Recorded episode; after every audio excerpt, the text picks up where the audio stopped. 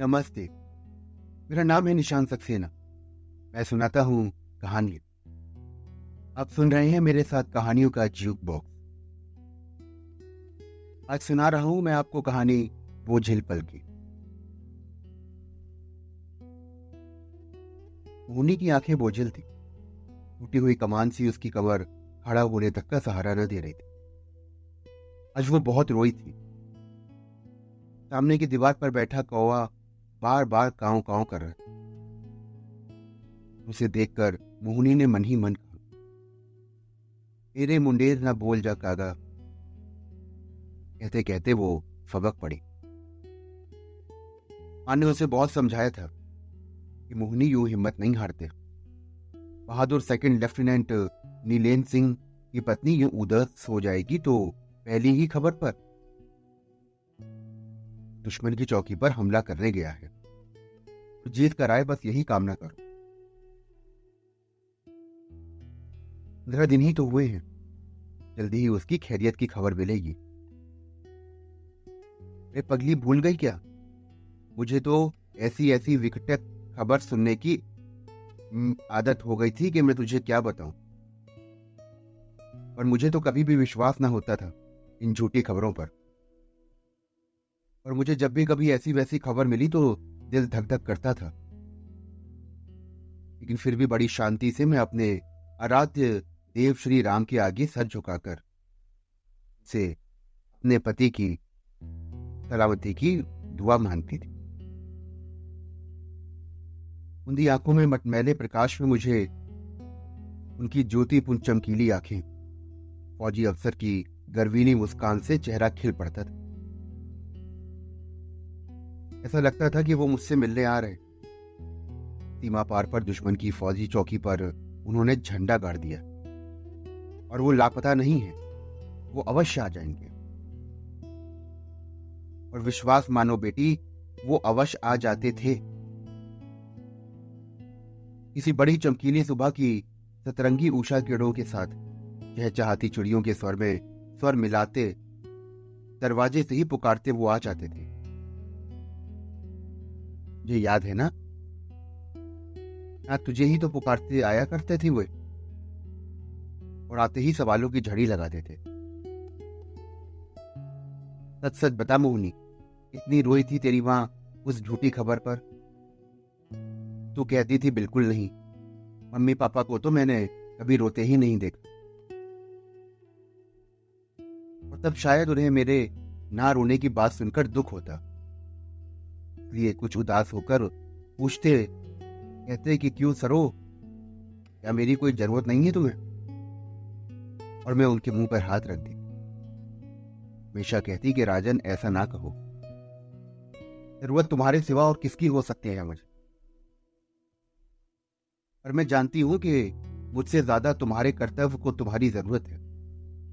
उन कर्तव्यों को पूरा करना तुम्हारा फ़र्ज़ है। मैं तुम्हारी सहधर्मणी हूँ जीवन संगनी। और पत्नी का उज्जवल स्वरूप तो यही। मैं कभी भी तुम्हें भुला नहीं पाती।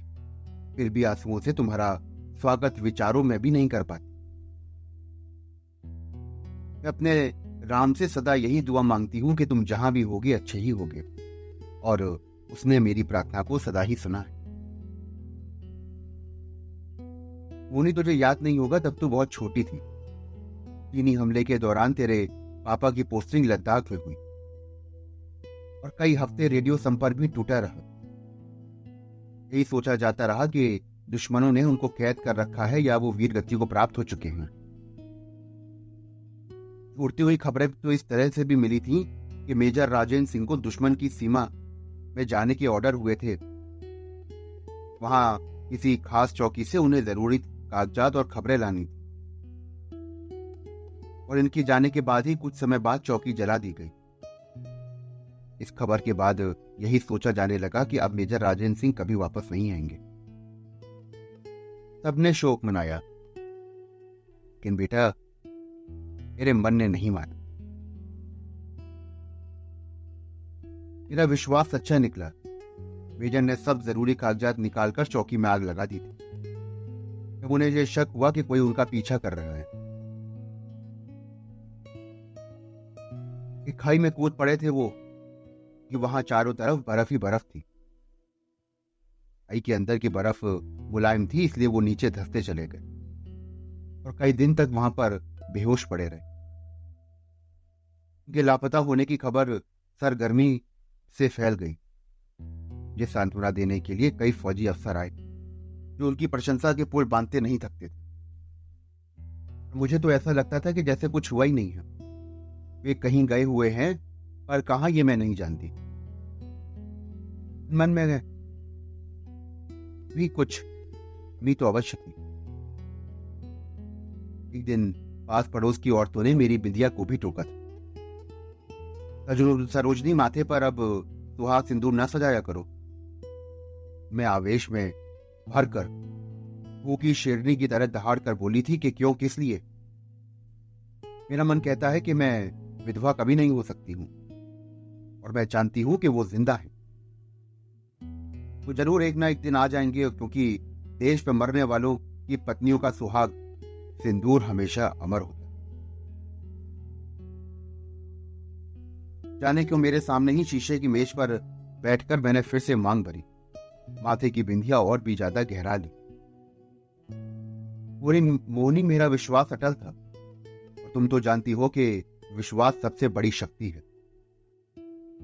इसी विश्वास के सहारे मैं आज साठ वर्ष की आयु में भी सदवा हूँ। आज तेरा पाप, तेरा उतरा हुआ चेहरा मुझे उस दिन की याद दिला रहा इस दिन तेरे पापा ने मुझसे कहा था कि मोहनी को मैं फौजी अफसर को न्याय ब्याहूँगा।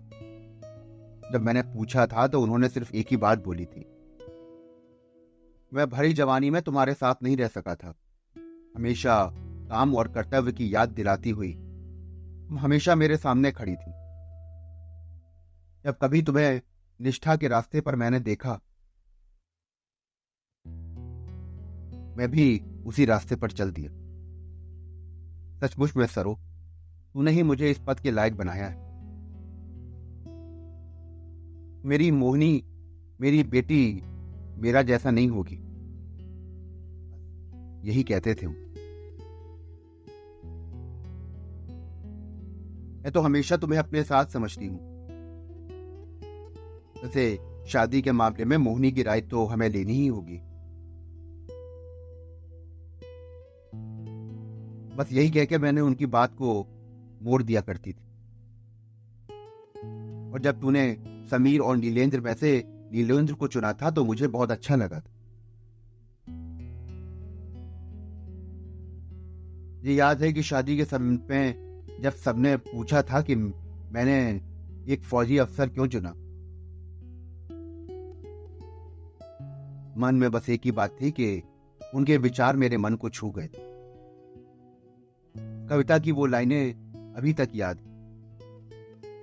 नामुमकिन नहीं करूँगा, नहीं लड़ूँगा आदि शब्द मैंने अपने कोश में से निकाल दिए। सचमुच में, उसने बहुत अच्छा काम कर दिखाया है। शाम हो चली और ढलते सूरज की अरुणिमा बिखर गई। पक्षी चहचाते हुए अपने घरों को लौटने लगे। मोहनी का बंधा हुआ बाँध जैसे फट पड़ा। वो सिसकी ले लेकर रोने लगी। तभी दरवाजे पर खटखट हुई। कोई है कहती हुई माँ चली गई और पोस्टमैन को देखकर वो खेल उठी। मोहनी, मैं ना कहती थी कि उसका पत्र आता ही होगा। ये आ गया। पढ़ ले। ले से आँसू पोछती हुई मोहनी मन ही मन पढ़ने लगी। तुम इतनी ख्यालों में समाई रहती हो कि क्या बताऊँ? जब भी अकेला होता हूँ तो तुम्हारा मुस्कुराता चेहरा मेरी आँखों के सामने आ जाता है। आज क्या हुआ सुनोगी? अरे तुम हँसते हँसते लोटपोट हो जाओगी। मुझे लगा कि जैसे तुम मेरे पास हो। वही लाल लाल बड़े फूलों वाली रेशमी साड़ी पहन के। और मैंने उसके फूल तुम्हारे गालों से रगड़ दिए, जैसे कि मैं हमेशा करता था। लेकिन जब मेरी आँख खुली तो मैं क्या देखता हूँ? रेशमी रुमाल के पास पड़ी मेरी बंदूक को मैं सहरा रहा बड़ा अजीब सा लगा मुझे। कुछ अच्छा भी और कुछ बुरा सच। बहुत जल्दी आऊँगा तुमसे मिलने।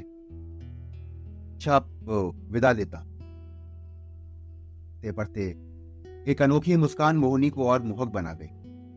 गुलाबी आँखों में चमक आ गई और बोझिल पलके भी हल्का और उसमें से खुशी के दो आँसू माँ की आँखों से भी निकल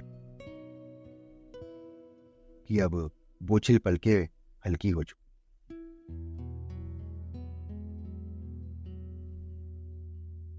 दोस्तों, अभी आप सुन रहे थे मेरे साथ कहानी भोजिल पल की आशा करता हूँ कि आपको यह कहानी बेहद पसंद आई हो अगर आप और भी कहानियाँ सुनना चाहते हैं तो मेरे साथ जुड़े रहेंगे।